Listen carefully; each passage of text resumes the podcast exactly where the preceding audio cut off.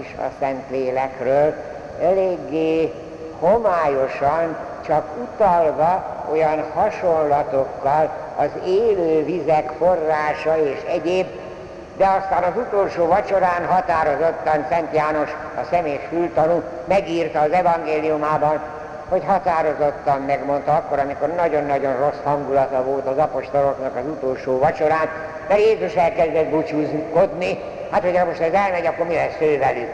És akkor mondta, hogy igen, kérni fogom az atyát, hogy küldje el nektek a lelkemet, a szent lelket, aki majd megvigasztal, majd megerősít, majd eszetékbe juttatja azt, amit én mondtam nektek, elvezet benneteket a teljes igazságra, és veletek lesz a világ végéig. Ezt szó szóra így mondta az Úr Jézus, hogy ebből mit értettek az apostolok, hát én nagyon-nagyon egyszerű szóval tudom válaszolni, semmit. Az égvilágán semmit se értettek belőle, de az Úr Jézus ezt tudta, és meg is mondta nekik, hogy olyan sok mindent kellene még mondanom nektek, de úgyse értitek meg, hanem, és itt volt az, hogy maradjatok Jeruzsálembe, és akkor, amikor eljön majd a Szentlélek, és eláraszt benneteket, akkor majd mindent érteni fogtok. És ténylegesen így történt. Hát az, úr, az apostolok nem értették, de azért, ahogyan azt sokszor szoktam említeni, hogy a Szent Mise alapításában is ez az én testem, ez az én vérem, amit értettek ebből az apostolok de nem mertek nem engedelmeskedni, mert akkor már az Úr Jézus annyira ismert volt előttük, hogy az Úr Jézus akármilyen őrültséget mond, az úgy van. Hát ugye a vaknak azt mondta, hogy lássa, a bénának azt mondta, hogy járj, és az úgy volt. Hát most is azt mondta, hogy maradjatok Jeruzsálembe. Hát ott maradtak Jeruzsálembe.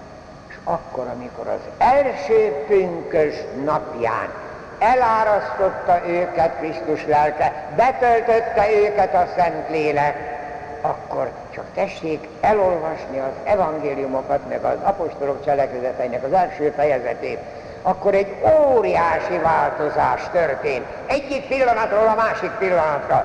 Az apostolok nem apránként értették meg az Úr Jézusnak a szalát, hanem megváltoztak, és értettek egyszerre mindent az ég világán, és tudtak úgy cselekedni. Hát csak egy példát mondjuk, az a ténylegesen, ö, hát, gyáva és akármennyire hősködött az, úr, az utolsó vacsorán az Úr Jézus, hogy én az életemet adom érted, hát lehűtötte egy kicsit az Úr Jézus, lehet te háromszor megtagadsz engem. Ő, ugye el nem képzelte Péter magáról, és akkor az első pünköstkor szinte vakmerően szemükbe tudta vágni annak a tömegnek, ami hét héttel előtte feszítsd meget kiáltott Jézusra, és végső soron szemükbe vágta, hogy az életszerzőjét, az igazi megváltott életszerzőjét megöltétek. És ezt olyan szuggesztíven mondta, annyira az egész lénye benne volt, mert egy óriási változás volt benne is, meg az apostolokban is, hogy a tömeg azt mondta, hogy hát akkor most, most, most mit kell nekünk tenni, akkor mit csináljunk? És akkor határozottan azt mondja Péter, higgyetek Jézus Krisztusban, azt, akit megöltetek. Keresztelkedjetek bele az ő megváltásába, és akkor ti is megkapjátok a szent lelket. Ez történt az első pünköstkor. És ténylegesen akkor kezdődött Krisztus egyházának az élete valójában azzal, hogy az apostolok teljesen megváltoztak. De azért ne felejtsük azt el, hogy akkor megértették azt is, amit keresztelő János mondott annak idején, három évvel ezelőtt a Jordán partján, hogy hát én csak vízzel keresztelek a bűnbánat keresztségével. Aki utánam jön, vízzel és szentlélekkel fog keresztelni. Ezt a keresztséget mondta Péter, keresztelkedjetek meg a Krisztusi megváltásba, és megkapjátok a szent lelket. A keresztség szentsége intézményesítette az első pünkösnek a csodáját. A mi keresztségünk is a pünkösnek a csodája volt.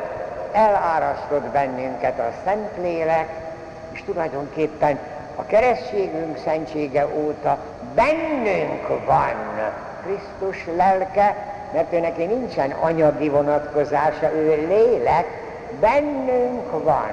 Persze csak addig, ameddig szándékos, súlyos bűnnel, hát ki nem taszítjuk magunkból, ez világos, mert a Szentlélek meg a bűn nem fél össze.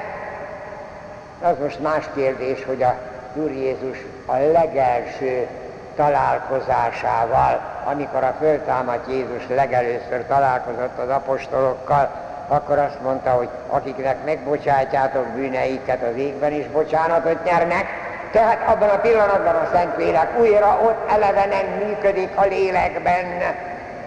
Tehát még erre is gondolt az Úr Jézus, és ez a Szentgyónásban, a föloldozásban így szerepel, hogy elküldötte a Szent Lelket a bűnök bocsánatára. Szóval ez egészen határozottan nekünk azt kell mondanunk, hogy az Ószövetségnek az Isten képe, aki számára az isteni parancs, a legfőbb isteni parancs így szól, hogy szeresd Uradat, Istenedet, az a Jahvé volt, az egy igaz Isten, és hát ennek a szeretetével azért bizonyos bajok voltak, nem vitás, de az új szövetségnek, a, a mi Krisztusi életünknek az Isten képe, a teljes szent háromság, az Atya, a Fiú és a Szentlélek.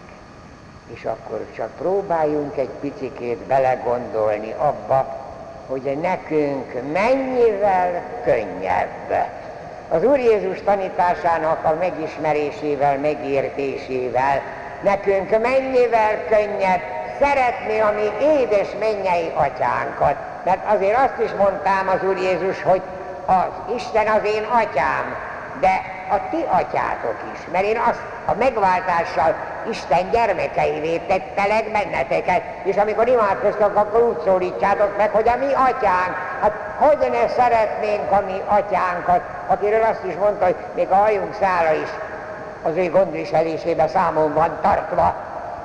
Ő csodálatosan megszerette az ember, és azt mi soha nem fogjuk megérteni, amikor őszüleink szembeszálltak vele, elveszítették az édenkertet, elveszítették az örök életet, beleszorultak ebbe a földi világba, és az Isten még akkor is szerette őket, és képes volt elküldeni egyszülött fiát a földre Jézus Krisztus személyében, hogy megoldja az emberiségnek a tragédiáját.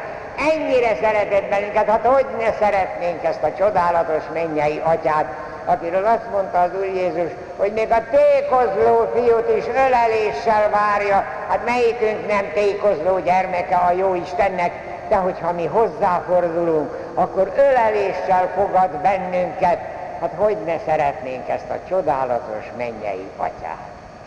És hogy ne szeretnénk a mi megváltó Jézusunkat, aki képes volt otthagyni a mennyei dicsőséget, lejönni ide ebbe a mi nyomorúságos emberi életünkbe, végigcsinálta a mi emberi életünknek a nehézségeit, mégpedig maximális fokon, hát az utolsó napjainak a kínszenvedése, nem szabad megbotránkozni a Passió című filmen, mert igenis szörnyűség volt az, amit szenvedett, ami megváltó Jézusunk, értünk.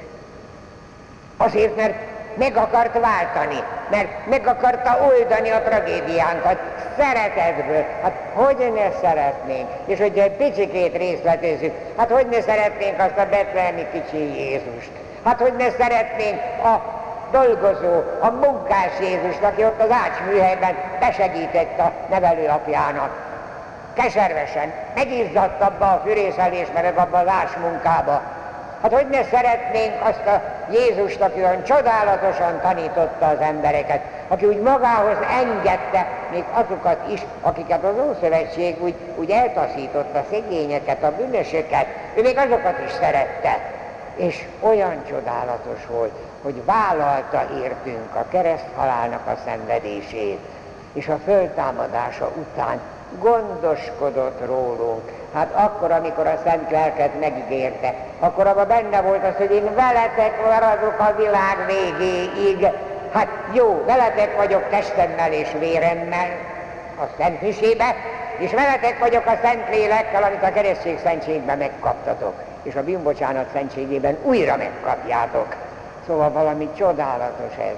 És hogyha még tovább megyek, hát hogy ne szeretnénk azt a csodálatos Jézust, akinek a szent szíve annyira szeret bennünket, annyira kitüntet bennünket. Hogy ne szeretnénk azt a Jézust, aki képes volt kitalálni azt az őrültséget, hogy a Szent Mise kenyerében és borában nekünk adja önmagát, hogy táplálkozhassunk vele. Hát hogy ne szeretnénk ezt a csodálatos Jézust? És hogy ne szeretnénk azt, akit ő küldött, a Szent Lelket, akit soha nem láttunk, még talán nem is éreztünk, mert azért ez a Szent Lélek, az Úr Jézus olyanokat ígért nekünk, hogy az majd megvigasztal, majd megerősít, majd megvilágosít, megértet velünk mindent, elvezet a teljes igazsághoz, velünk lesz a világ végéig. Na de ő nem egy valami goromba hatalom, hanem lélek, végtelen finom lélek, és hát hogy ne szeretnénk ezt a csodálatos isteni lelket, de őt csak úgy tudjuk szeretni, hogyha nyitottak vagyunk, ha készségesek vagyunk, ha fogékonyak vagyunk az ő intéseire, az ő vezetésére, az ő irányítására, az ő sugallataira. Velünk vesződik, velünk bibelődik az Isten lelke. Hát hogy ne szeretnénk ezt a Szent Lélek Istent? És éppen ezért ünnepeljük most a következő vasárnap a pünköst ünnepét, hogy ezzel a Szentlélekkel minél közvetlenebb, minél bensőségesebb szeretetben legyünk, és ténylegesen szólogassuk és hívogassuk, jöjj Szentlélek Isten, jöjj! Hozzáteszi a régi mondás, hogy nálad nélkül semmi az ember, de veled mi ténylegesen ebben a nagyon nehéz, keserves földi életben is ezt a legfőbb törvény, szeresd Uradat, Istenedet, ilyen formában meg tudjuk valósítani, hogy nagyon szeretjük a mi édes mennyei atyánkat, nagyon szeretjük a mi csodálatos megváltó Jézusunkat, és nagyon szeretjük a velünk közvetlenül foglalkozó isteni lelket, a szent lelket. Úgyhogy ennek az áldásával fejezzük be a mai katekézist. Áldjon meg bennünket mindenható kegyelmével az Atya, a Fiú és a Szent Lélek. Amen. Dicsértessék a Jézus Krisztus!